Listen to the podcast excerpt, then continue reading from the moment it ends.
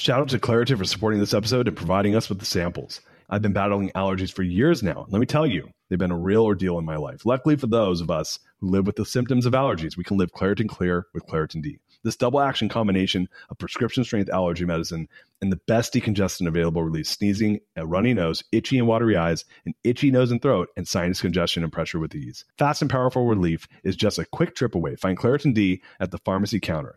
Ask for Claritin D at your local pharmacy counter. You don't even need a prescription. Go to ClaritinD.com right now for a discount so you can live Claritin Clear. Use as directed. Hear that? Believe it or not, summer is just around the corner. Luckily, Armor All, America's most trusted auto appearance brand, has what your car needs to get that perfect summer shine. Plus, now through May 31st, we'll give you $5 for every 20 you spend on Armor All products. That means car wash pods, protectant, tire shine, you name it. Find out how to get your $5 rebate at armorall.com. Armor All, less work, more clean. Terms apply. I just kind of did whatever, a little odd job here, odd job there, took advantage of whoever I could take advantage of, uh, was still, you know, doing all the the, the crazy stuff. And uh, fast forward, it wasn't long until I woke up one morning in Southern California on the beaches in San Diego and I was homeless, bro. Mm. I had nowhere to go. I had burnt every bridge. I had no friends to call. Couldn't go back home. It was rough, dude. And so I just started spending every day, you know, walking the streets looking for change. You know, the the model was pretty like simple. Every day was the same, right? Like I would get off the bus at 6 a.m. when it pulled into the bus depot, and then I would walk um, from there looking for change. And if I could get enough change for a sausage McMuffin with egg and some orange juice, I could cover all my food groups for the day. So that's uh, exactly what I did every day. Is I would eat a sausage McMuffin with egg and an orange juice, and then I would spend the rest of the day looking for enough change to be able to get back on the bus that night.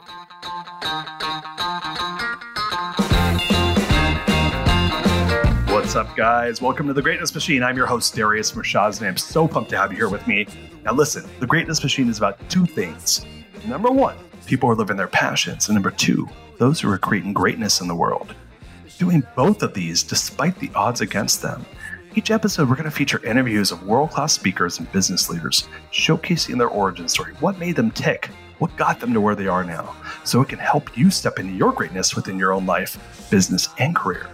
Occasionally, you might hear a few solo episodes from myself, moi, as I say, as I leverage my 20 years in entrepreneurship as a CEO to help you grow and level up in your journey to scale your life and your business. So come be a fly on the wall, enjoy the conversation and messages, and I'm stoked to have you guys here.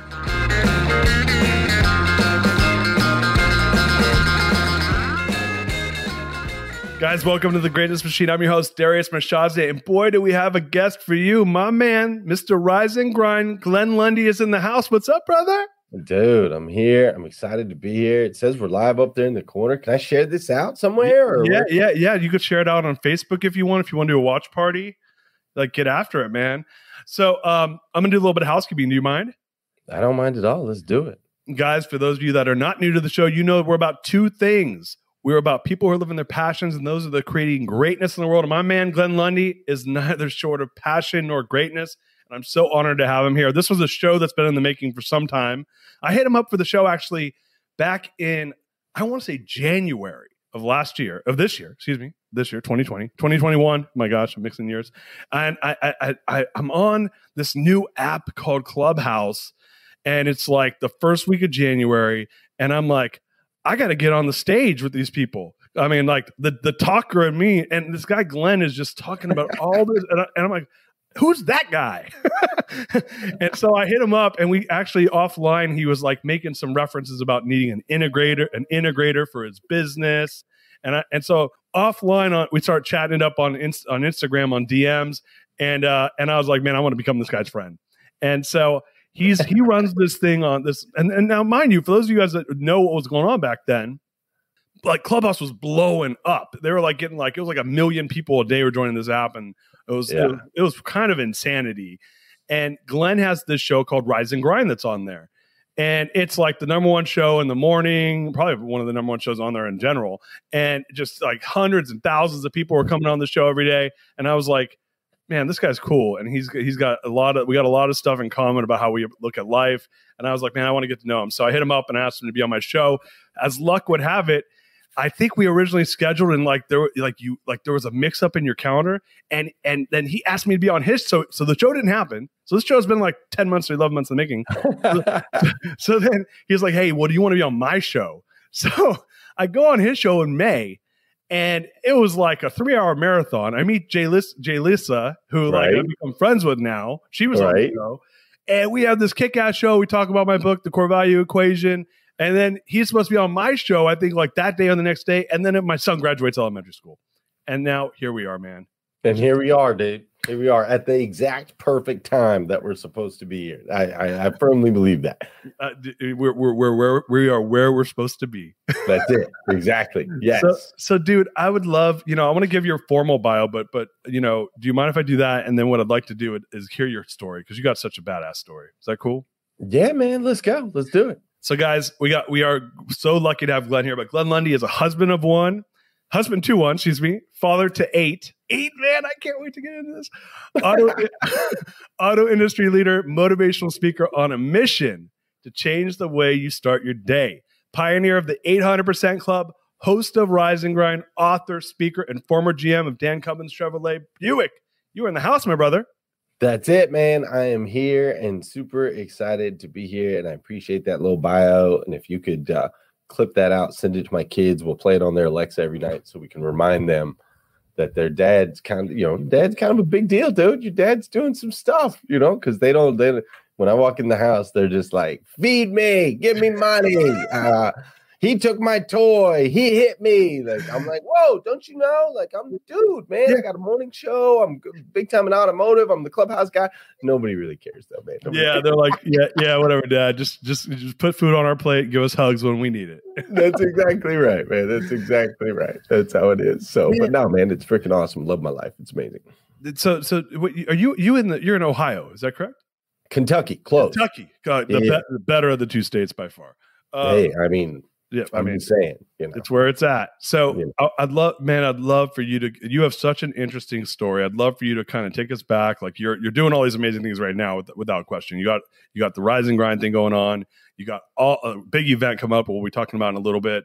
You're doing the the morning stuff, the journal stuff, all the cool stuff right now. But that's not where you started. I want to hear the. I want the backstory.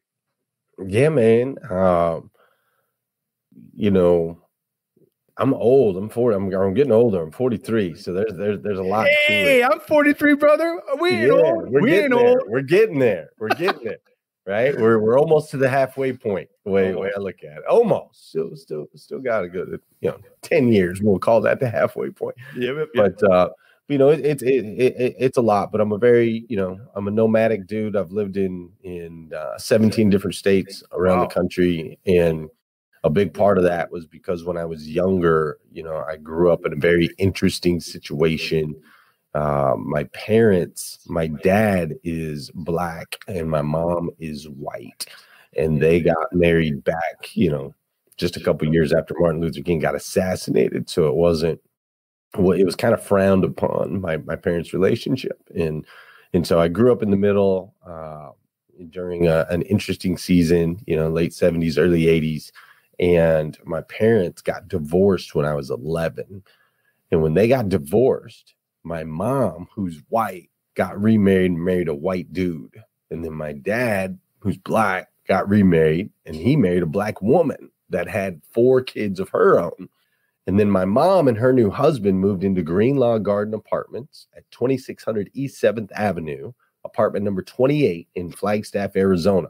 Oh, my dad and his new wife moved into Greenlaw Garden Apartments, 2600 East 7th Avenue, apartment number 30. No. Two doors down. Two doors down. And so I grew up in the middle, and every stereotype you could think of, Darius, existed in these houses, right? Like dad's house was straight up every every stereotype you could think of with black people, like uh, Kool Aid, fried chicken, collard greens, gospel music, Motown, uh, TV in every room, sports on all the time. Like it was everything you could think of, right? Can't swim, don't like water, all those things. You name it, it existed, man. And then over in mom's house, it was the exact opposite. It was like country music, rock and roll. Uh, you know, they would hang out at the at the bowling alley every night. They like doing the bowling alley thing. They'd have little poker parties at the house. And uh, my mom was a country singer, right? Like all of those things. And and and it was a much quieter house. We'd find moms sometimes sitting on the couch reading a book, you know, like it was completely different environments. And so I grew up in between these two environments. And it was like real deal. My parents were divorced, and even though they were two doors down, like my dad had us every other weekend. And so my mom would like kick us out Friday, five o'clock. We'd have to pack a bag and walk two apartments over and go stay at dad's for the weekend. And dude, eh, th- these apartments were three bedroom apartments. And so in dad's house is me, my sister, plus the four kids that he married into. And then they had two more. So eight of us over in this three bedroom apartment. And over at mom's house, we had our own rooms. So we're like, Mom, can we at least just like sleep, sleep? in a bed? I'm like, we'll stay at dad's all day. Can we? And she was like, Nope, nope. From 5 p.m. till 5 p.m. That's your dad's weekend. You're going to your dad's house.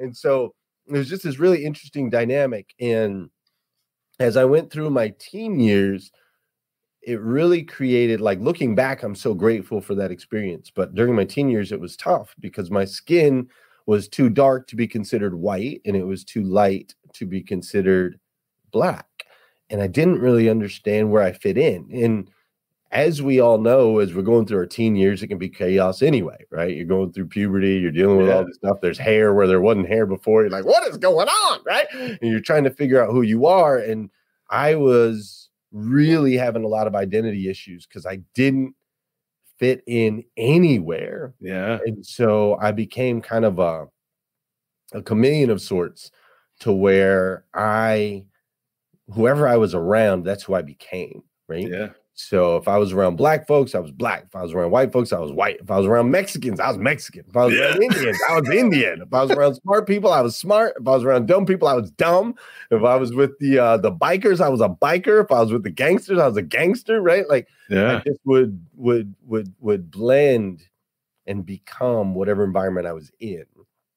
And so combining that lack of an identity with uh, pretty like I'm a, I was an intelligent dude. Like school was easy for me, straight A's all the time, piece of cake.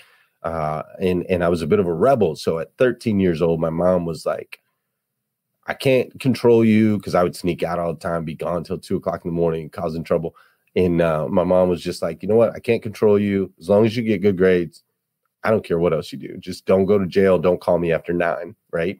And so I was running the streets, man. As a as a as a teenager, there was a, a pool hall down the street that I would hang out at all all the time, and I just started hanging out with the wrong the wrong crowds, man, the oh, wrong man. people, and I became that. So I started getting into a lot of trouble, a lot of trouble with the law, a lot of trouble with you know, running from the police in my mom's car. She'll tell you all about that, right? And uh, in and out of jail, you know, quite a few times in my late or you know, not jail, I guess juvie or you call it whatever, but uh, in and out in my late teens, and then that carried over into my early twenties. Man, I was still causing a lot of trouble. My mom uh, said I couldn't stay in the house once I turned eighteen. She was like, "You're out, dude. Go! Like you're driving me crazy." And so uh, I went to college, causing a lot of trouble in college there, and uh, I met a uh, a woman uh, that lived downstairs from me and I met her and I shook her hand, bro. And next thing you know, she was pregnant.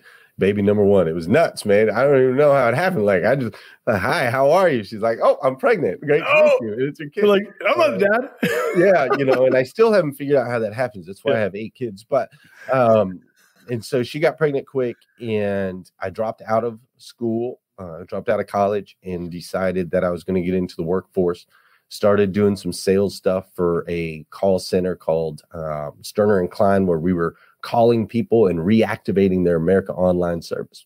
Right. So I don't know if any of you guys listening know anything about AOL, but dude, it was easy to get AOL. It was hard as heck to get out. And once you got out of AOL, we call you back and be like, man, we're giving you six months free. We're giving you a year free, whatever. Yeah and they'd be like, "What do you? No, man, you already charged me for seven months before I finally got my credit card off." And I'm like, "That's okay. You can. I'll give you another six. It'll make up for the seven you paid, right?"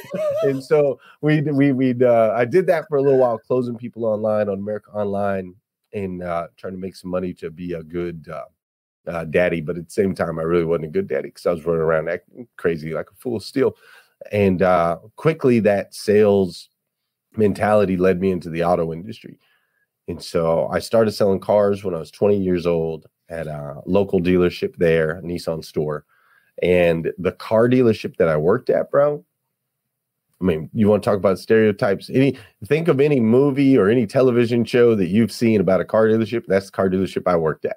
It's exactly what we did, man. We tried to get people to climb into the trunks of the cars. We had all kinds of gambling going on the side, drinking, drugging, partying, trying to rip people's heads off, right? Like you give a 20 year old, you know, mixed up kid fifty thousand dollars a year, and he thinks he's got, you know, he, he's God's gift to the world, and that's really where I was. And so I got mixed up with a lot of those things. I was really good in the car business, really good, got promoted quickly through through the ranks. Um, but my life outside of that, bro, was was shambles, man. It was shambles. Wasn't paying attention to my daughter's mother. Wasn't making my daughter a priority. Um, you know, all all of the all of those things. Still running around, just kind of being a kid, getting in trouble, going in and out of jail. Still, still all of that stuff. And uh, ultimately, my uh, my daughter's mother, she ended up taking custody of my daughter away from me. So I lost oh, wow. custody when my daughter was six years old. And at that time I had this real victim mentality, like it was yeah. everybody else's fault, it had nothing to do with me, right?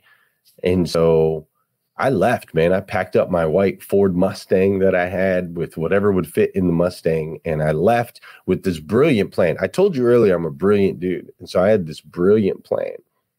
The plan was I was going to move to Las Vegas and play poker for a living. Oh, I was going to be a professional poker player. It was a brilliant plan. I had it all mapped out, bro. Like, like I can't believe you didn't think of that sooner. Right. Like what? I mean, golly, why didn't everybody do this? Right. And so um, I went to Vegas, had high hopes, big visions, big dreams of the future. And uh, about two weeks later, I was sitting in a parking garage with no gas in my car, bad credit, not a dollar to my name, and nobody to call and uh, I was like, um, okay, this didn't quite work out the way I thought it was going to work out. And uh, luckily, I still had a lifeline or two. Made my way over to Southern California, and uh, over in SoCal, I just kind of did whatever, a little odd job here, odd job there. Took advantage of whoever I could take advantage of. Uh, was still, you know, doing all the the, the crazy stuff. And uh, fast forward, it wasn't long until I woke up one morning in Southern California uh, on the beaches in San Diego and I was homeless, bro. Wow. I had nowhere to go. I had burnt every bridge. I had no friends to call. Um, couldn't go back home. It was, it was, it was, it was, it was rough, dude. And so I just started spending every day, you know, walking the streets looking for change. And, uh, you know, the, the, the, the motto was, pretty like simple. Every day was the same, right? Like I would get off the bus. They have buses that run 24 hours a day out there. And so I would get off the bus at 6 a.m. when it pulled into the bus depot. And then I would walk um, from there looking for change. And if I could get enough change for a sausage McMuffin with egg and some orange juice, I could cover all my food groups for the day. So that's uh, exactly what I did every day is I would eat a sausage McMuffin with egg and an orange juice. And then I would spend the rest of the day looking for enough change to be able to get back on the bus that night. And um, I was in the middle of San Diego, bro. There's these multi million dollar houses, decadence and abundance, and all of this around me. And over time, each day, uh, just being the same was kind of like Groundhog Day. And one of the worst parts about being homeless is not that you don't have money, not that you don't have a roof, none of that. The worst part about it is you start to become invisible. And so I started to blend in with the background. People wouldn't make eye contact with me, right? They looked to the left of me, to the right of me, above me, below me, but they wouldn't look at me because they were afraid I was going to ask them for money or mug them or, you know, whatever. Well, you, know, you, I, they didn't want to feel guilty for not giving me money or anything like that. But I wasn't asking for money. I never really did that. But I just started to blend in with, with the background, and it was a, a an awful place to be, man. Because here I was surrounded by decadence and beauty. You got the guy jogging on the beach; he's all in shape. You got the couples holding hands that are doing all the romantic things. You got the kids and the families and the million dollar homes and all those things. And I just started to feel um, not just invisible, like that invisible feeling became kind of a hopeless feeling. Mm-hmm. And then that hopelessness led to um, you know depression and the depression led to suicidal thoughts And then those suicidal thoughts ultimately led to me attempting to drown myself in the Pacific Ocean. Um, unsuccessfly, clearly. Otherwise, yeah, yeah. this would be a really interesting interview if I had been successful in that. so, yeah. yeah. This episode is brought to you by Shopify. In the world of successful partnerships, names like Procter & Gamble, Ben & Jerry, and Supply and Demand echo through business history. But when it comes to growing your business, who are the perfect partners? That's you and Shopify. Shopify is the global commerce platform that helps you sell at every stage of your business. We're talking from launch your online shop stage to the first real life store stage, all the way to did we hit a million dollar order stage? Shopify is there to help you grow. Whether you're selling shipping supplies or promoting productivity programs, Shopify helps you sell everywhere. From their all in one e commerce platform to their in person POS system, wherever and whatever you're selling, Shopify's got you covered. Shopify helps you turn browsers into buyers with the internet's best converting checkout up to 36% better compared to other leading commerce platforms. And sell more with less effort thanks to Shopify Magic, your AI powered all star. Picture this a time when my business was facing a tough hurdle and I wasn't sure how to break through. But then came the breakthrough moment, a game changer that took my business to the next level. You know, what I absolutely adore about Shopify is its unparalleled ability to adapt and grow with your ambitions. Shopify powers 10% of all e commerce in the US, and Shopify is the global force behind Allbirds, Rothy's, and Brooklinen, and millions of other entrepreneurs of every size across 75 countries. Plus, Shopify's award winning help is there to support your success every step of the way because businesses that grow, grow with Shopify.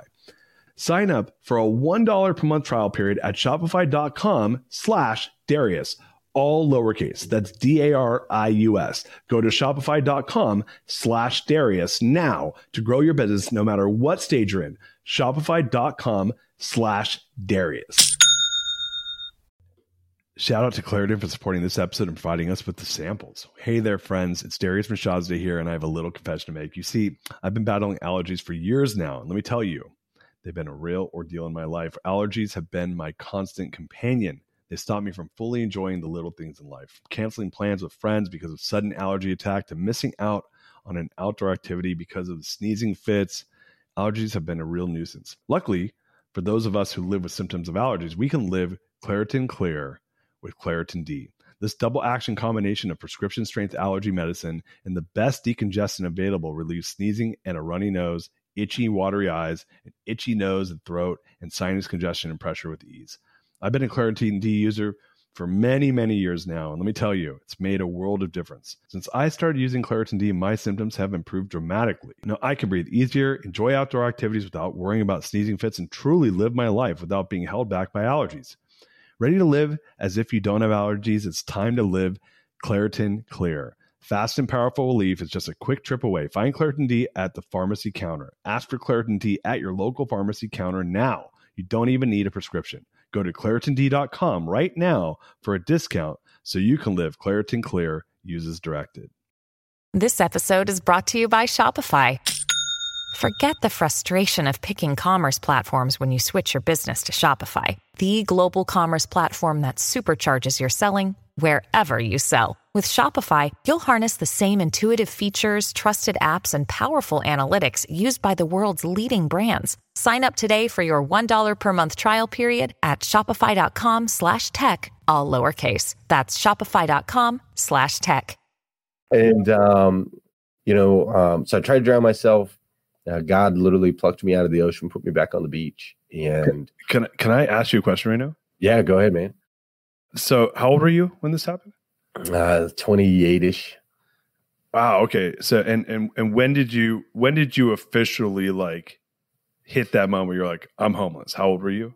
28, same year? Yeah. It? Yeah, yeah, yeah. Okay. How? Uh, uh, I was only home. I was homeless for like people ask how long, and it's kind of weird because your days just when you're homeless, there's no calendar, right? Like your days just kind of run together. So I can't tell you exactly how long, but probably somewhere in that eight to 12 week period, somewhere right in there. Okay. So there's a couple months of, yeah. of like, like I, I, I like waking up and doing this, this routine you're talking about.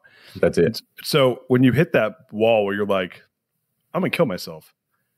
Like, like, do you mind, like, do you mind giving details? Like that you walked into the ocean, you're like, I'm gonna go drown myself. Like, how does that even work?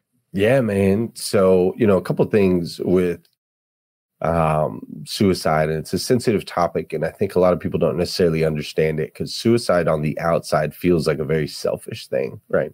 Um, a lot of people have bitterness towards their loved ones that take their own lives. Uh, because uh, you know I can see how it can it can be uh, perceived that way, but really in the mind, in my mind at the time, my thought was, if I can take my own life, then my mom doesn't have to worry about her son every day.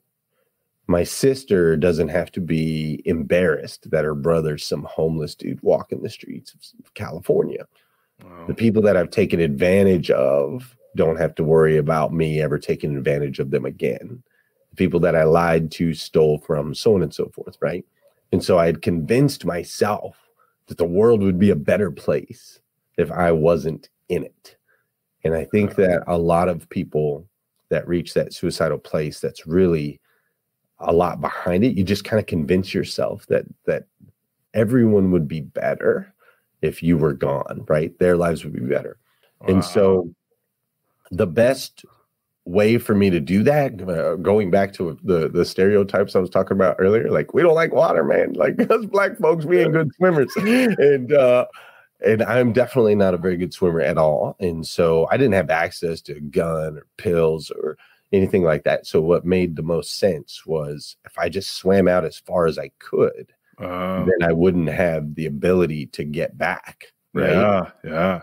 And uh you know, and so I, I, I, walked out and, and just kept walking and, and reached that point where you start to get a little buoyant, you know, and, and the waves start to splash you in the face and so on and so forth. And I just kept swimming out as far as I could. And, uh, I reached a point, Darius, it's interesting.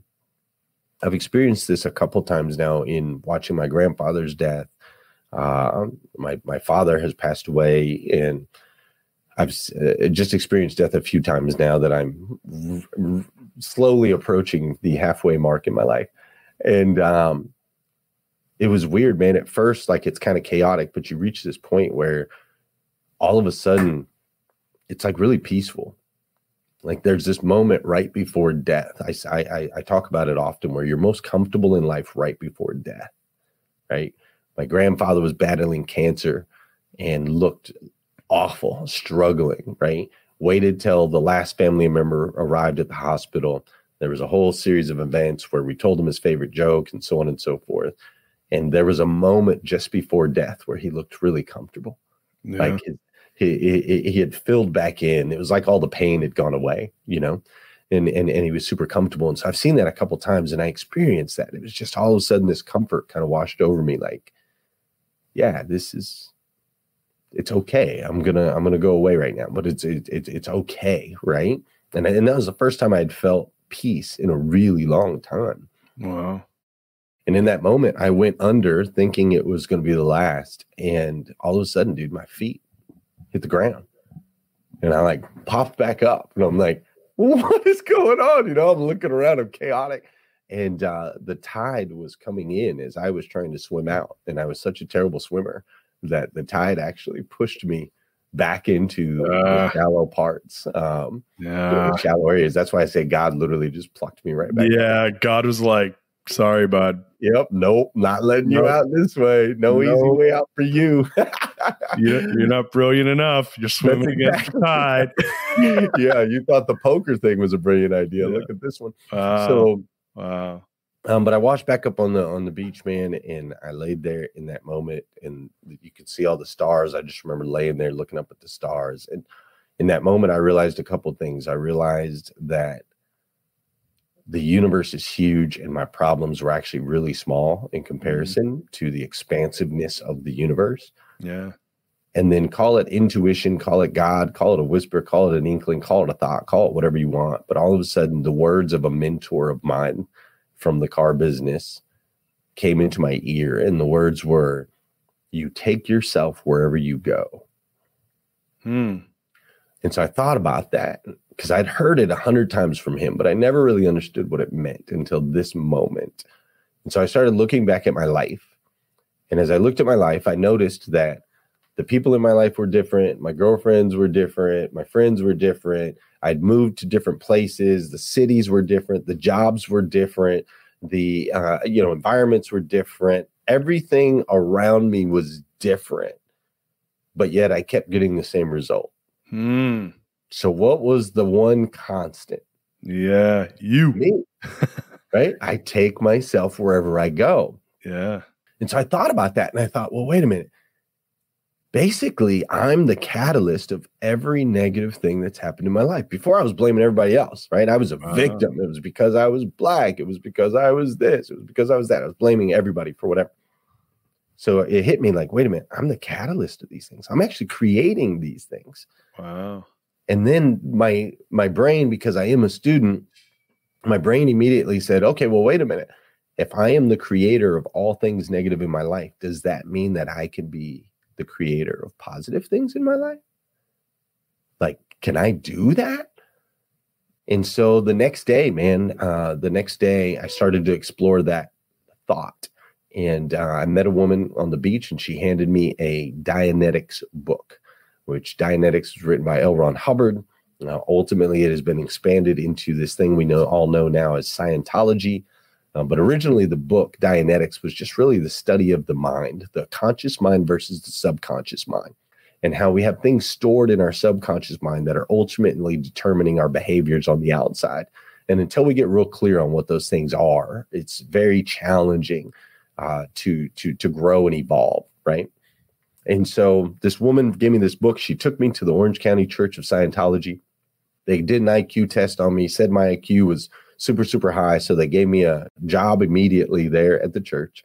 And this woman gave me a place to live where I could sleep on the floor with about 15 other people that they had picked up, who knows where, all over the place to be a part of the Orange County Church of Scientology.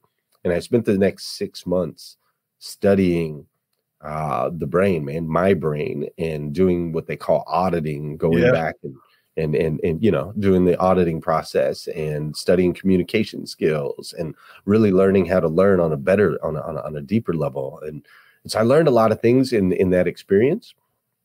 And uh after about six months of that i realized that scientology wasn't like the best thing for me. I have nothing against it. I have a bunch of friends that are scientologists uh, but it wasn't for me. I needed a deeper understanding. Uh, but one of the things they exposed me to darius is that up until that point in my life, I thought we were two dimensional, Yeah. mind and body. That's what I believed. I was very Darwinistic, like survival of the fittest. That was my belief system. And it wasn't until I spent that six months in Scientology and they started talking about something called a thetan, which is what most people call a soul. Mm. And it hit me like, wait a minute, even even they're saying that there's a soul. I thought that was just the crazy, you know, the crazy Christian crackers saying that we have we got a soul. That's what I was thinking, right? but they're saying it too. So I started exploring uh, different religious texts and started studying Buddhism and Catholicism, and ultimately uh, found a path towards spiritual enlightenment through the studying of Jesus and Christianity and uh, that's when things really started to shift with me for me is when i started to realize that we're 3d not 2d we are mind body and spirit.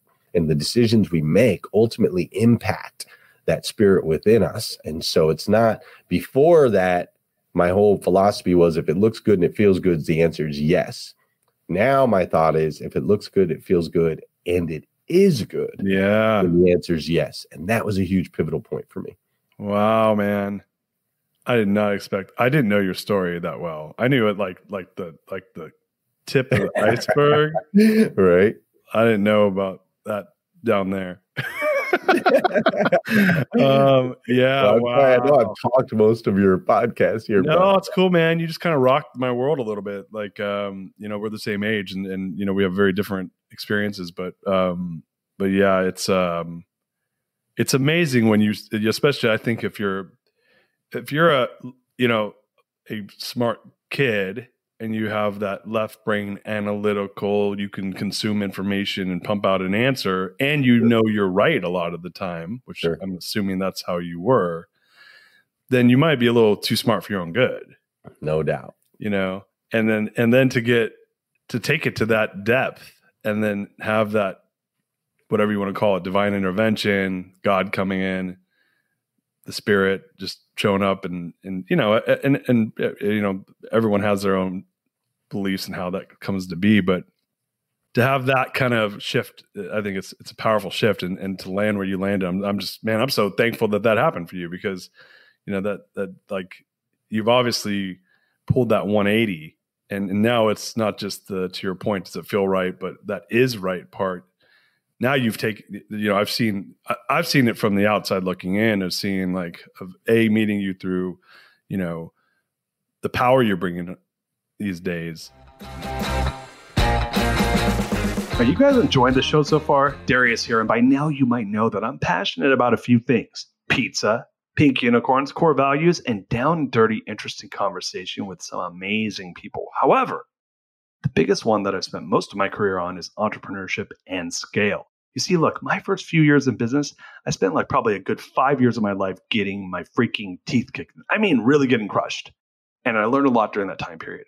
So I spent the greater part of the last couple years helping entrepreneurs scale their businesses in a meaningful way without going through the same growing pains that I did. And what I realized is that CEOs and business leaders don't know if they can scale, and thus they do the right thing at the wrong times. This causes them to lose clarity, lose momentum, alignment, and the bottom line is you lose money. And look, you don't have to do that. It's why I created what I call the scalability assessment and you can access it 100% for free. That's right, guys. There are perks to listening to the Greatness Machine. All you have to do is go to dariusscale.com. That's D A R I U S scale, S C A L E.com. And there you can check to see if your business is set up to scale properly. It's going to give you a scalability score at the end, and it's also going to give you some clarity on what you can do next. Once again, guys, that's www.itsdariusscale.com. Once again, guys, it's dariusscale.com. And now back to the show.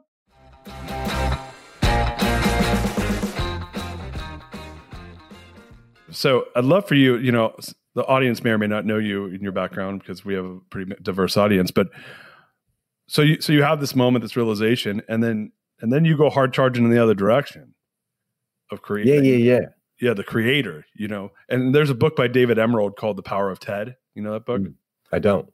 Oh, it's you should you should check it out. I think you'd like it. It's a, TED stands for the empowerment dynamic. He's a professor at Harvard, and it's it's this idea that every it, the opposite of victim. It, it's a, some of the stuff you're talking about. The opposite of victim is creator, right? Gotcha. And you can have this crew. and the opposite of a challenger is a persecutor. The opposite of a um, rescuer is a, is a is a coach. I might have the last two mixed up a little bit, but but we show up the in all these Ted yeah, the power of David Emerald wrote the book. Okay. So cool. yeah, I think you'd, you'd enjoy it. But um, you just you you were talking in David Emerald language to me. My my ears heard David Emerald when you said you went from a victim to a creator. That's right. And you know that, and, that's you know it's funny. Like I'm not religious at all, but I do believe that's that's that's God. Right. You know, I agree. That, like when we when we are living as God wants us to be, and I'm literally I'm, I'm completely agnostic on religion, but I consider myself a very spiritual person. Yeah, but like when we are creating, it's God coming through us and making us be our, our what we're here to to create for. You know, so it's so so you you became the creator. What happens next? What tell us what happened next? Two steps forward, one step back. Two yeah. steps forward, one step back. Right, and um, you know, I wish I could just say, oh, you know, flip the switch, everything's great, you know, but that's not how it works, right? It takes a while to break out of the old behavior patterns and and and so on and so forth. And so, you know, I spent the next couple years really just doing some searching, really just trying to figure out who I am, figure out my identity. Who is Glenn Lundy, right? Was a big question. And the only way I could figure out who I was, I had to figure out whose I was. I had to figure out where I came from and and and really start to study um, you know that aspect of myself. And so it started with a lot of religious text and then obviously the the uh, the realm and world of spirituality. And then i also started studying great thought leaders right? Like the uh um, you know started with really les brown and and then it kind of went to Eric Thomas, which, uh, if you guys haven't heard of any of these names I'm about to drop on you, just so you know, man, motivational speakers are just like music, man. You know, like when you're in a breakup, you want to listen to sad songs. When you're yeah. working out in the gym, you want to listen to some hardcore type stuff. Like motivational speakers is the exact same way, man. When I was first coming out of homelessness, like Les Brown was my dude because he's like, you know, life sucks and you're always going to be down, but if you can look up, you can get up, right? Like that, that, that's the Les Brown mentality. And I was like, yeah, life does suck, but I'm looking up, you know? And then uh, as I started to get a little bit more, you know, along the way, starting to put some pieces together, then Eric Thomas comes through, you know, and he's like, when you want to succeed as bad as you want to breathe, that's when you'll be successful. I'm like, yeah, I want to succeed. Let's go, you know? And then I started getting a little more tactical. I'm like, okay, Jim Rohn, John Maxwell, Zig Ziglar, Tony Robbins, like, and it just you you start going down this whole um, you know this whole world of of self development, and uh, you know that kind of led me down different paths. I started hanging around with different people, started having different conversations. And I landed after moving from state to state and different jobs and stuff. I landed in Kentucky, um, of all places. And when I landed in Kentucky, it wasn't long until I met my now wife, uh, Leslie. And at the time, I was running a free poker league because I had figured that I love the game of poker. I love the environment of poker, but I don't want to be the one gambling. That was where I screwed up in Vegas. Is the house always wins, and so uh, I created my own poker league where everyone else got to play for free, and the bars paid me to hold these events. So I was kind of like a, a karaoke guy or a, a, a live trivia kind of guy. I was that guy, and um, I was doing that. Met my wife; she was a bartender at a, a local bar called Cocktails, and I met her. And dude, it was weird, man. I shook her hand, and Yeah. all of a sudden she was pregnant. I was like, "What is going on here? This you- is so crazy." Immaculate conception. yeah, man, immaculate. And um, and so there was a little uh, turbulence there in the beginning, but ultimately, her and I uh, cemented a relationship, and I made a decision that I wasn't about to go full cycle through that last decade again. Like, not happening. I'm not gonna not make this woman a priority, not make this kid a priority. I'm not going back to the homeless place that I was. Like, I'm not doing it. And so I made a decision to uh, get rid of the poker league and hanging out till three o'clock in the morning and go back into the car business. But this time, instead of letting the car business dictate what my life looked like outside, I was going to be the one that was going to shift the narrative with from the inside walls of the car business and be able to make an impact on the industry versus the industry making an impact on me. And so I started a, a job at a small dealership in Paris, Kentucky, place called Dan Cummins Chevrolet and Buick, a dealership that had been there 50 plus years, small town, 9,600 people. It's where my wife was uh, born and raised. And so we had her mom there to be able to help us with this uh, new baby that we had while I was while I was working. And I started working in that dealership, quickly went through the ranks from salesman to sales manager to general sales manager and ultimately the GM. And over a period of eight years, we grew that dealership 800%, making it the second largest used car franchise dealership in the United States of America. Wow. And uh, really cemented myself as a, as a professional in the auto industry, an expert in that industry. And along the way, I started learning a lot of things about social media and how we could utilize that to grow our business. And that's what led to Rise and Grind. And uh, fast forward, now here I am working with uh, owners of dealerships all around the country. And we've got the Rise and Grind show, the social media stuff, all the things that you listed earlier. And um, there's been six more kids that have been born since then, dude. Every time I shake her hand, man, it's nuts. Man, forget about like yeah, I, what is it? I- IVR, man. Just the, you got to get the Glenn Lundy handshaking skills. That's it, man. I got to work on that.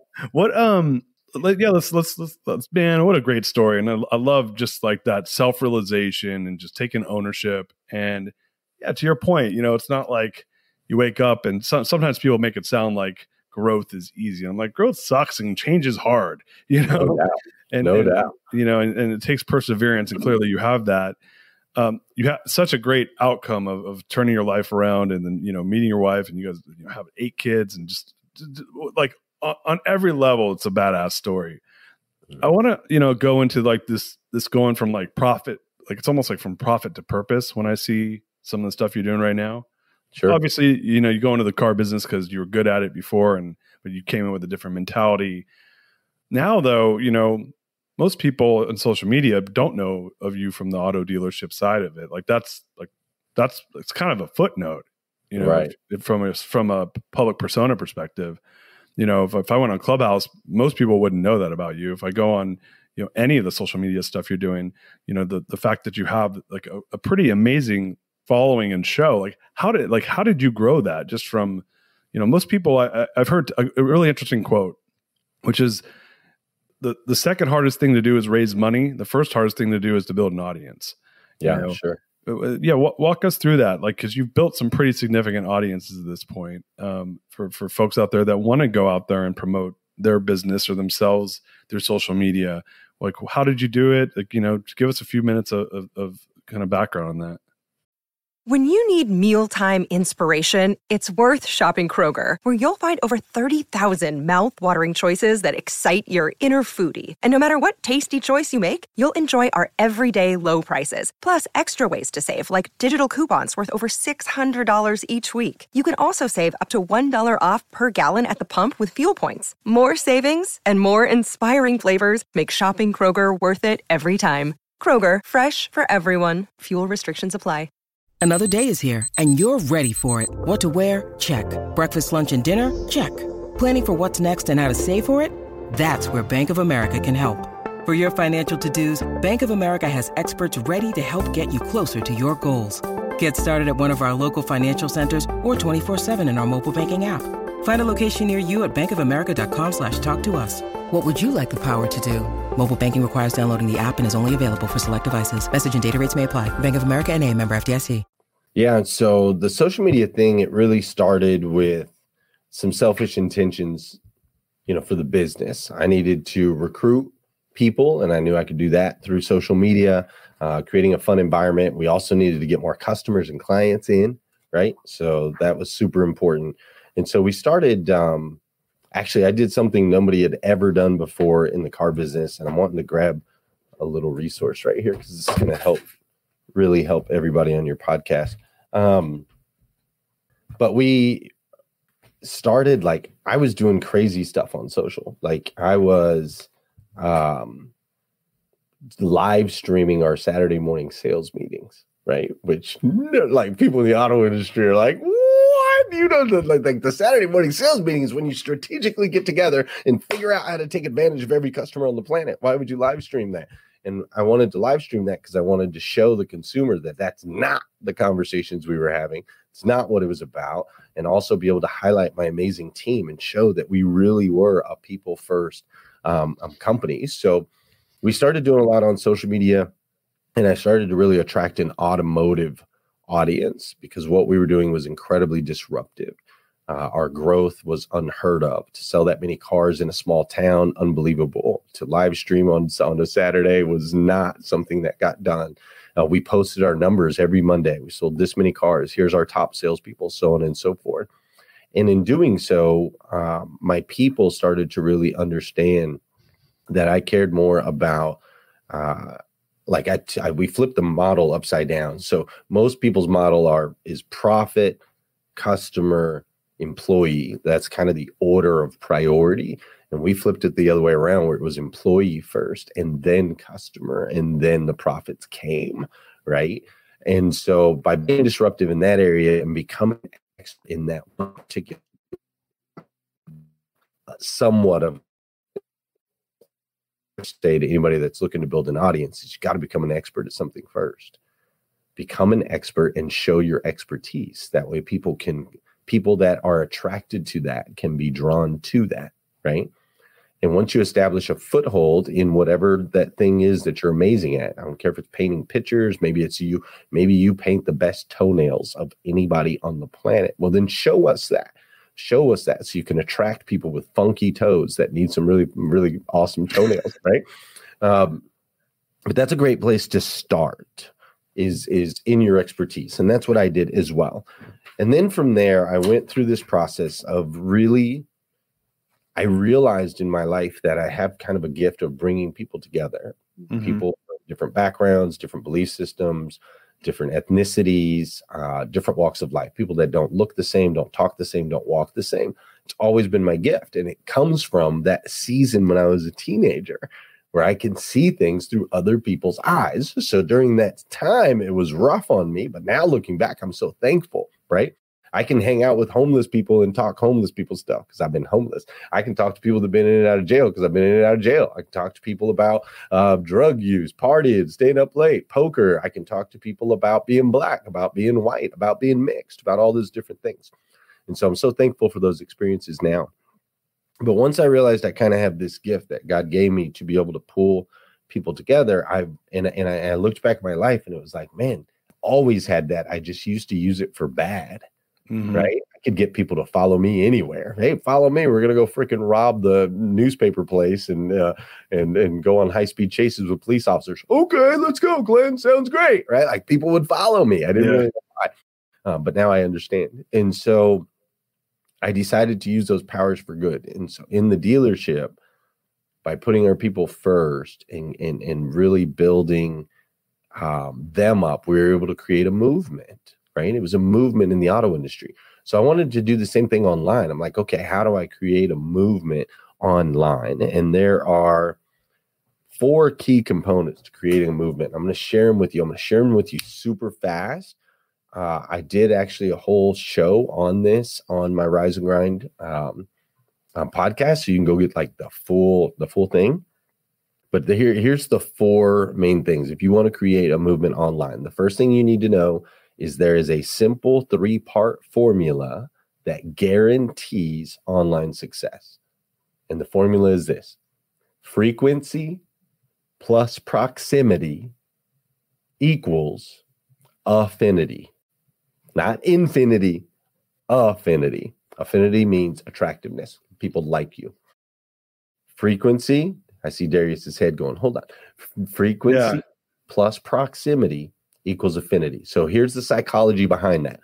The more often you and I interact, that's frequency, the closer in proximity of those interactions, as long as that interaction is positive, psychologically over time, you will find me more attractive. You will start to like me more if every time we interact, it's a positive interaction and we have a, a, a, a ton of frequency. So, how does that apply in social media? Dude, you got to show up every single day. Frequency, proximity, you can't get any closer to somebody than their phone. People mm-hmm. listen to my show while they're taking a shower. People listen to my show while they're on the toilet. People listen to my show in the middle of the night. They listen to my show in the early morning. People have a, I have more proximity to people than their neighbors do. Right. I have more proximity people than their spouses do a lot of times. Most people don't take their spouse in the bathroom with them. They'll take me though. They'll take me, right? Because of that. I mean, they just sit there, bloop, bloop, bloop, bloop, right? They're all up in there. So we have this amazing tool that gives us direct proximity. You can't get any closer. So your frequency, you got to show up every day. The proximity is already there. It's built into the phone. Make sure those interactions are positive where you're adding value every single time, right? And people will start to like you more. You will attract more people. Simple equation. That's step one to creating a movement is you got to show up every day and make sure it's positive. The second part of creating a movement is you got to use what I call the four P's of social media. There are four types of posts that you need to post. Now, a lot of people, when they post on social media, they want to post everything about their business or they want to sell all the time, so on and so forth. Nobody wants to see that stuff. There's other people that are posting all kinds of personal stuff. They're crying all the time. Nobody wants to see that stuff. We want to see a blend of everything, right? Four P's personal, mm-hmm. professional, purposeful, and poll. If you rotate these four P's, whether it's two posts a day, one a day, I, you know, you don't want to do, do more than three a day, but if you can do four, these four posts in order, just rotate them, you will start to build strong relationships online and you'll grow organically like crazy. So, personal post, maybe it's your kids, your dog, a hobby, something you like. Professional post, tell me who you are, what you're an expert in, and why you're the best at it purposeful post. Make me feel something. Make me laugh, make me positively cry, inspire me, motivate me, whatever. Just just nothing negative, please. Right? But make me feel something. That's a purposeful post. And then a poll is simply ask me a question so I can now interact with you. When I interact with you, the algorithm's going to say, "Oh, Glenn likes Darius," and is going to start to show me more of Darius's stuff. The next thing I'm going to see is Darius has got a kid, or he's got a hobby, or he's got a product, or, or, or he's got a puppy. And I'm like, oh, I like puppies. So then I engage. Then the next thing I see is, oh, Darius, awesome podcast. And this is a business that he runs. I engage in that. Or maybe I don't yet. We're getting to know each other. Then the next thing I see is, oh, Darius just made me laugh. Oh my gosh, I freaking like this guy. Then the next thing I see is a poll. Oh, Darius asked me a question. Do you like cats or dogs? I like dogs, right? And so now I responded. Next thing I see is a personal post. Just keep rotating personal, professional, purposeful poll. And if you do that, you'll get massive organic engagement. I promise every single time. Number three, to creating a movement online, you must utilize and capitalize live video. Live video 100% in today's day and age. There's so much BS out there, so many filters out there. Nobody knows what to believe anymore. Nobody can get to know the real, authentic you unless you go live. You have to go live if you want to build a movement online. You cannot do it in pre records. You cannot do it with a bunch of edits. People want to know who you are at your core. And what's crazy about going live is every time you go live, you have to look directly at yourself. So if you're lying or BSing, then you're going to be lying and BSing to yourself. And I promise you, you will start to adjust your own behaviors to match the words that you're saying on that screen. When I started going live every single morning, man, 5 30 a.m., at first, I was groggy. My eyes were all boogers in my eyes. I was waking up five minutes before production. And here I am going, You got to wake up early and rise and grind. I'm looking at myself like, Dude, you look like trash. So now I wake up at three o'clock in the morning. I prep for two and a half hours before every single show. And I'm the most energetic person in the room, guaranteed every single time. And my yeah. life transformed by that. So that's oh. number three. You want to create a movement, you got to go live on social. And then lastly, the very last thing is make sure that you tailor your content to a some type of massive humanitarian mission. Simon Sinek calls it a just cause. You need to be for something, not against something. Nobody's going to follow you. I mean, some people will follow you, but it'll fall apart. What are you for? What do you stand for? Not against, for. What do you stand for? And share that. And when it comes to a just cause, it's something that has to be inclusive. It's something that's evergreen, right? It lasts forever. My just cause is if you change the way you, if we can help you change the way you start your day to make a massive impact in your life people can get behind that. People can support that. People want to volunteer for that. People want to share that. People want to talk about that. They want to share their own experience with that. And it's something that I can do until we reach 7.2 billion people. Now, once we reach them all and we've changed them all, then maybe my business model falls apart. But at this point, until I reach 7.2 billion people, we can do this until the day that I die.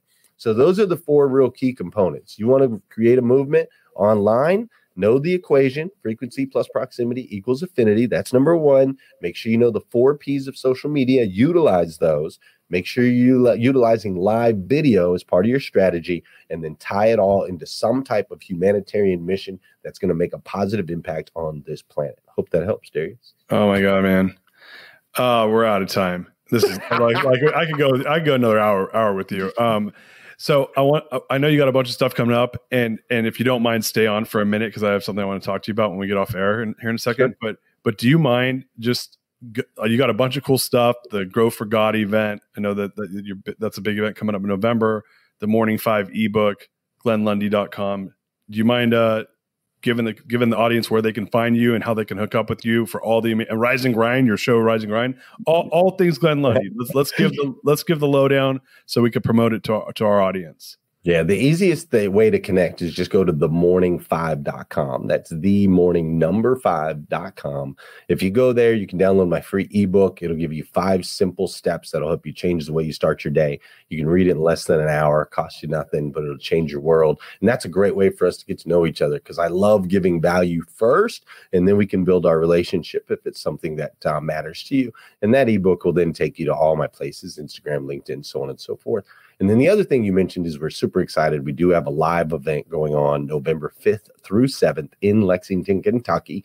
We are celebrating the 1000th episode of hashtag Rise and Grind. It's going to be spectacular. Over 20 speakers, music, entertainers. We've got comedians. It's going to be incredible. So for that, you can go to growforgod.com, growforgod.com, get your tickets, and we hope to see you there.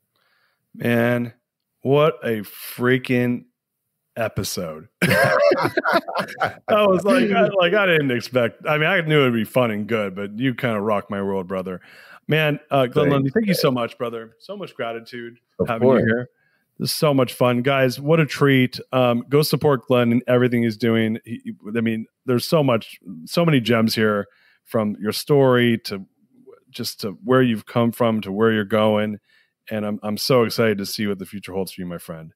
Thanks, brother. I appreciate you so much. Likewise, guys. We'll peace out. We'll see you guys later. The Greatness Machine is here, and Glenn just added a lot of greatness to my life. Thank you, my friend. You are listening to The Greatness Machine, and that's a wrap for today. Guys, The Greatness Machine is all about two things people who are living their passions and those who are creating greatness in the world. And we feature these messages and speakers so it can help you step into your greatness within your own life and your own business. If you love what you heard, subscribe to the show on whatever podcast platform you're tuning in from and leave us a review. We love getting reviews for the show. If the episode made you think of someone who is leveling up in their business and life, print screen it, share it with them.